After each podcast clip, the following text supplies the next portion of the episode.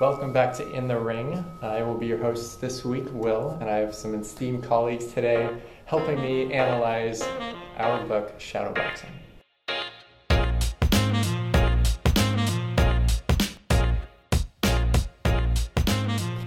In this week's episode, we're focusing on Of Mongrelitude.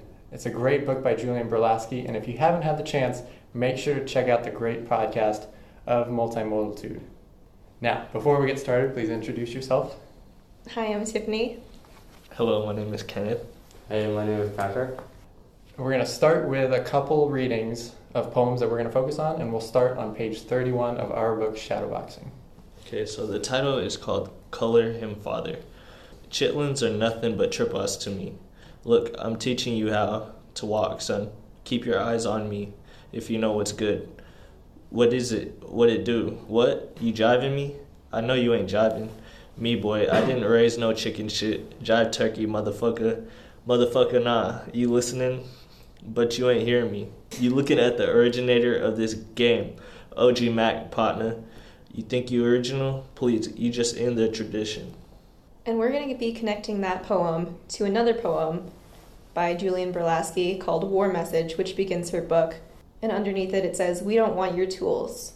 It goes, Look, gentle people, the only source of likelihood is a fist in a gentle orifice. If I'd have been a ranch, they'd have called me a bar nun, a fecund desert full of heartless so and so's. The tub of butter thereafter was rancid. We put Zur and Zur mouth to rest, along with the chickens in our maw.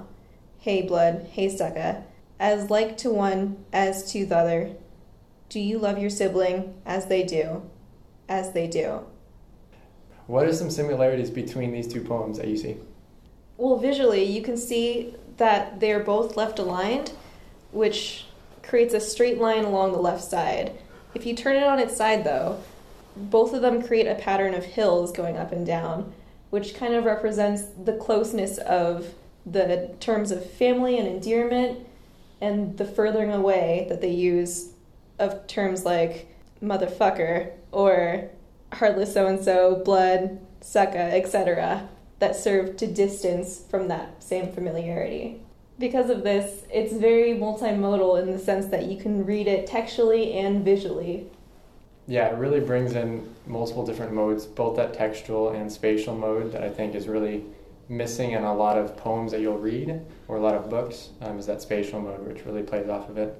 Going back to the structure a little bit, um, if we look at both poems, they're similar in a way. There's not a lot of punctuation in either poem.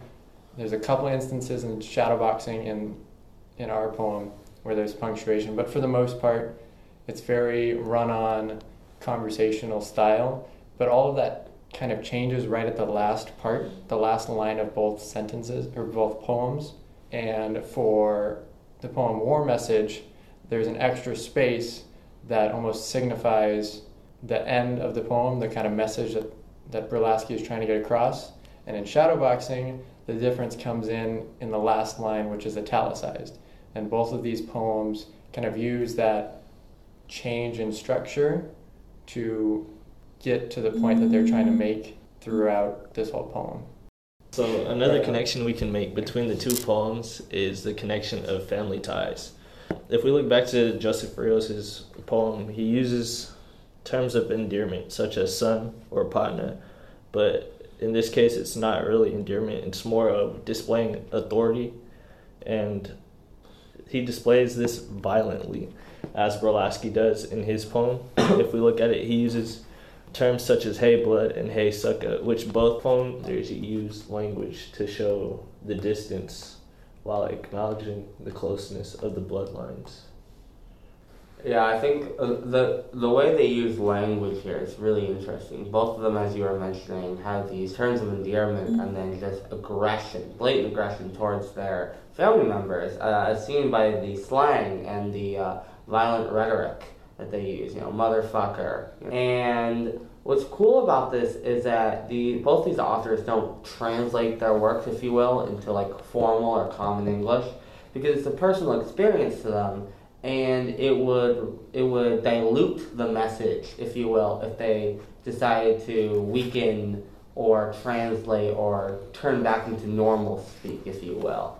But I also want to talk about a little bit of a difference between these both these poems because I feel like a major difference that might go unnoticed by our readers is the uh, the gender difference, if you will, in terms of the language. Uh, Julian Bernowski does uh, her in her poem. It is completely gender neutral, which is really interesting because it kind of goes against the society's preferred or standard male use of pronouns. So instead, she's really making a point of using uh, gender neutral, uh, especially with the Z's uh, pronouns, which are uh, very progressive of her. But compare that to um, Joseph Rios, who's actually making a point by using his male pronouns, because I think he is really referring to toxic masculinity and how we as society raise our boys to be inherently aggressive, as with lines like, I didn't raise a chicken.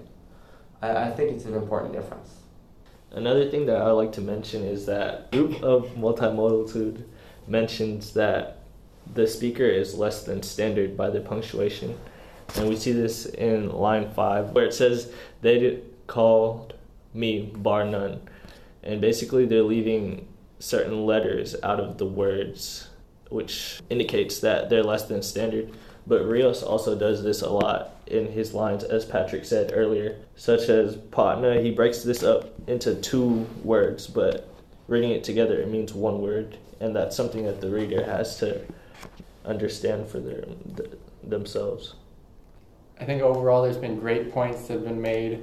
So make sure to go check out both Shadowboxing by Joseph Rios and Of Mongrelitude. And if you missed any of our past episodes, make sure to check us out on Anchor for any of our past discussions on Joseph Rios. Thank you guys for listening and have a great rest of your Valentine's Day.